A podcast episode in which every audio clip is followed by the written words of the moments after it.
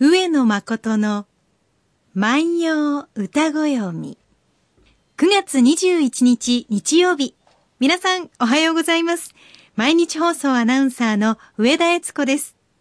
毎週日曜日のこの時間は皆さんと一緒に万葉の世界を楽しんでいきたいと思います。私たちに万葉時代のちょっぴりいい話を聞かせてくださいますのは、奈良大学教授の上野誠先生です。先生おはようございますお。はようございます。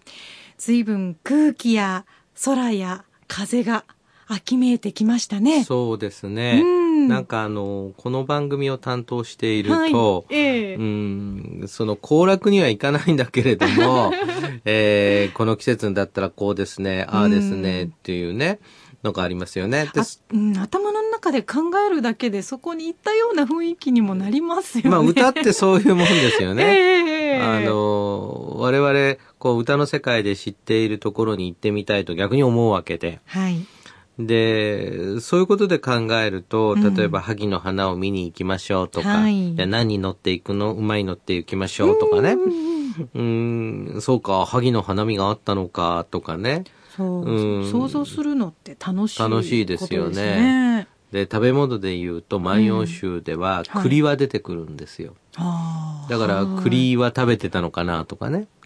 栗ずーっと長い間食べられてるんですね。そうですね。あの、栗は縄文時代の遺跡からも出てますので、あそうなんで結構栗は、あの、重要な食べ物なんですよね。あんなに意外がでこう食べられないようにって守ってるような形してますのにね。だから逆に中にね、いいものが入ってるっていう。そうなのかもしれない、そういうね、食べられないようにってことですよね。はいはいはい。で、そういうようなこう季節感というのがあって、うんで、それをこう取り込んでいきながら、その生活っていうのは成り立っていくんだけれども、はい。現代人の生活っていうのは、ええ今度は逆に季節感がなくなってしまったので、うん。えー歌で季節感を感じたり、日本料理屋さんに行って、うん。あ、松茸の季節なのか、なんて言いながらね、食べたりするとかね。それでこう逆に季節を知るというね。うんこう、なんかこう、季節を意識しないと、うん。なんかこう季節をこう実感できない時代になってきたんじゃないでしょうかね。確かにもうすぐ秋だなと思って玄関にちょっと秋っぽい絵を飾ってまずそれを見るって。うん。本当は外で空を眺めた方が秋なんでしょうけど。でもね、うん。男の人よりも女の人の方が、ええ。えーまずそういうようにお茶とかお花とかの習い事をされてる方が多いってことが一つと、うんおしゃれですから、なんといっても。うんだからやっぱり季節に関する感覚っていうのは男よりも鋭いですよね。今年の秋はチェックが流行るそうですよああ、チェックも見ましたけどね。ええ私なんか、その40半ば過ぎた人間から見るとね、はいあれ、またベレー帽があはい流行ってきたのかっていうね、ちょっとびっくりっていうか。ああいうちょっとクラシックな雰囲気が今年の秋は芸術の秋が似合うチェックのブラウスにベレー帽なんていう雰囲気がそのねじゃあね、昔のベレー帽でいいかっていうと、やっぱり違うんだよね。違うんですね違うんだよね。それを出してきてなんか、なんとかなるかっていうと、ならない。多分もうちょっと深めの深めのあーこうっぽり被るような形のベレー帽が流行るようなあー。気がしますけどね。なるほどね。これは難しいもんですね。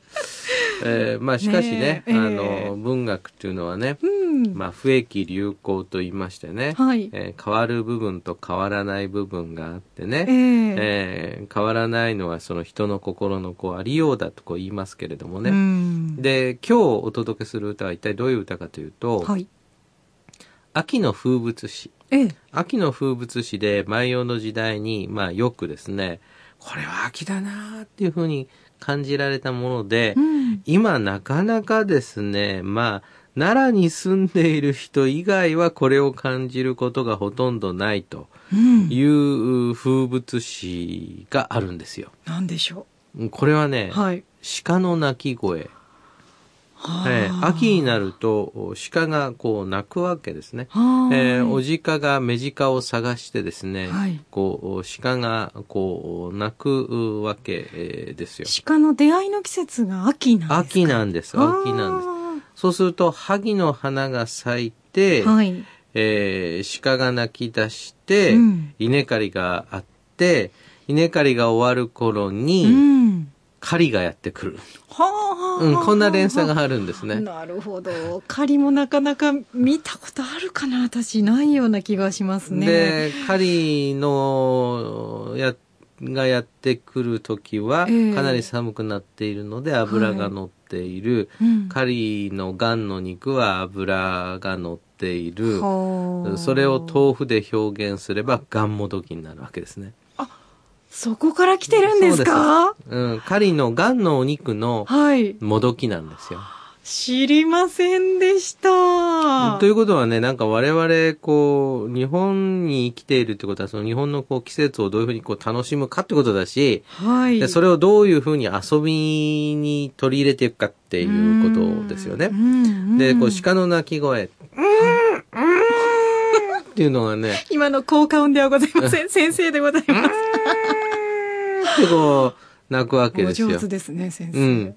で、こういうふうに私ね、あの、うちのゼミの学生には全員鹿の鳴き声の試験をするんです。本当ですか？皆さんできみんなで、るんですうんうんってこういうふうにこう鳴くんですけどね。はい。つまりあの、この、その鹿の鳴き声が、うん。ああ、これはな、妻を求めて泣いているのか、なんていうふうにね、はあ。こう、思うわけですよ。当時の人は。そういう時にしか泣かないんですか？しかそうなんです、そうなんです。嬉しいいなーとか。いやいやいやいやいや、そのその声を出すというのは、これは妻を求めて。泣くわけですね。そうするとね、はいこんな歌がね、万葉集の中にはあるんです。はい。えー、重縫いの大君の歌一首、足引きの山下豊目泣く鹿の、ことともしかも我が心妻。足引きの山下豊目泣く鹿の、ことともしかも我が心妻。えー読んでいきますね。はいえー足引きのというのは山にかかる枕言葉です。だから山下豊目とこう言ってますが、えー山の下っていうのは山のふもとですからね。うんうん、山のふもとまで響いていくわけですよ。はい。鹿は山に住んでいると。うんで、その鹿の鳴き声は当然谷伝いにですね、はい。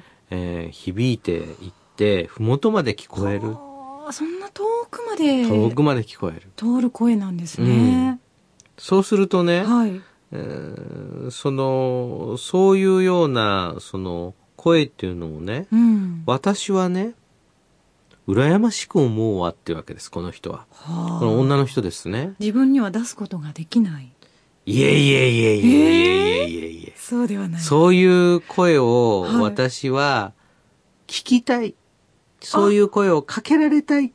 はあ。うん。はあはあ。だからそういうふうに呼ばれたいっていう。求められたい。求められたいという女心なんですか。はあはあ。ですからね、はい、うーん、ことともしかもっていうのはね、ええことっていうのは言葉ですよね。はい。だから足引きの山のふもとまで響いて泣いている鹿のように、うん。私はそういうように、えー呼ばれたい。ともしかもってのは呼ばれてみたい。えーと、こう思ってるわけですね。強くこう熱望しているわけですよ。へえ。で、えーそれは、じゃあ一体その、それは、その声は一体、えー誰の声なの、はいっていうと、はい。我が心妻と言っています。私のと、我がってのは私のですよね。ええ心っていうのは私の心の中で思っている妻と。で、この妻というのが、はいなかなか難しいんですが、えうん今あー、私が自分の女房のことを呼ぶときに、まあ、妻。といういうわけですが、奥さんのことですね。奥さんのことですよね。はい。でも古代においてはですね、えー女性が男性を呼ぶのも妻なんです。で、これはね、自分のことが主、主体が主だったら、それにくっついているものが妻なんですよ。刺身の妻はそこから来てます？そうなんですは。そうなんです。あはいはいだから、はい。えーお刺身がメインですから、横に添えられているものは妻ということになりますね。なるほど。で、母屋があれば妻屋があるんですよ。で、そういうものなんですね。はいそうすると、は今で言うと配偶者とかね、うんうんうん我が心妻の妻っていうのは、まあ今、例えばですね、えー、連れとかね、そういう言い方に近いでしょうね。うおそらく語源は一緒だと思いますから、我が心妻と言ったら、私が心の中で思っている、この場合は女性であるから、うん。その夫ということになるわけですね。うん。うん。で、そうするとですね、ああ、その鹿の鳴き声っていいよね。あの鹿のようにね、鹿が妻を呼ぶようにね、うん私もね、その、私の夫からね、うん。こう呼ばれてみたいわっていう、そういう歌ですね。そんな風にご主人さんに呼ばれてみたいと思われる奥様もいらっしゃるんですね。だ いたいこう、えつこ主人に呼ばれるって言ったら、おーい、ご飯まだか、とか、とか ねお風呂。沸いたか、とか、だうんとと思いますよね。ところがね、はい。そうすると、まあみんな不思議に思いますよね。ええそういうふうにね。はい。でそうするとね、やっぱり解釈しなきゃいけないのは、我が心妻の、うん私の心の妻と言ってることですね。はい私の心の妻ということは、うん例えば今そこにいないっていうことは考えなきゃいけないし、はい。もう一つは、えっと、心の中で思っているだけで、うん告白もしていない。で、えー何の関係もない。でも心の中ではもう自分でもう、えーあの人は私の夫なんだわっていうふうに思っている人がいるかもしれない。へえ。ところがね、このはい心、何々、心妻っていう言い方の例が少なくって、うんうんうんこれが何を表しているのかっていうのはなかなか難しいんですよあねー。この方独特の言葉だったかもしれないんですいやそうですね。万葉集4516首ありといえども、はい。これをどういうふうに考えていいかはねう、ん。その例が多いと見るか少ないと見るかね。ええでこれは難しくてですね、我が心妻といった場合、んこれは心の中の妻という。でもね、やっぱり鹿の鳴き声ですね。はい。こう、自分の恋心をかき立てられる。まあ、まさに人間も自然の一部だって、そんな歌ですよね。そうですね。もう一度読んでおきたいと思います。はい。足引きの山下豊目なくしかの、ことともしかも我が心妻。山のふもとまで声を響かせる鹿の鳴き声のように、私は声を聞きたい。我が心の妻の。さあ今日は牧野八1611番の歌をご紹介いたしました。皆さんはこの心妻という言葉、え何を表していると思われますか、えそんなこともぜひメッセージに書いてお寄せいただきたいと思います。宛先です。郵便番号530-8304毎日放送ラジオ上野誠の万葉歌子読みの係まで。メールアドレスは歌子読みアットマーク mbs1179.com です。さあ、秋は人肌恋しい季節なんて言われますからね。今日はちょっと切ない恋の歌お届けいたしました。そうでしたね。はい。それではまた来週です。さようなら。さよなら。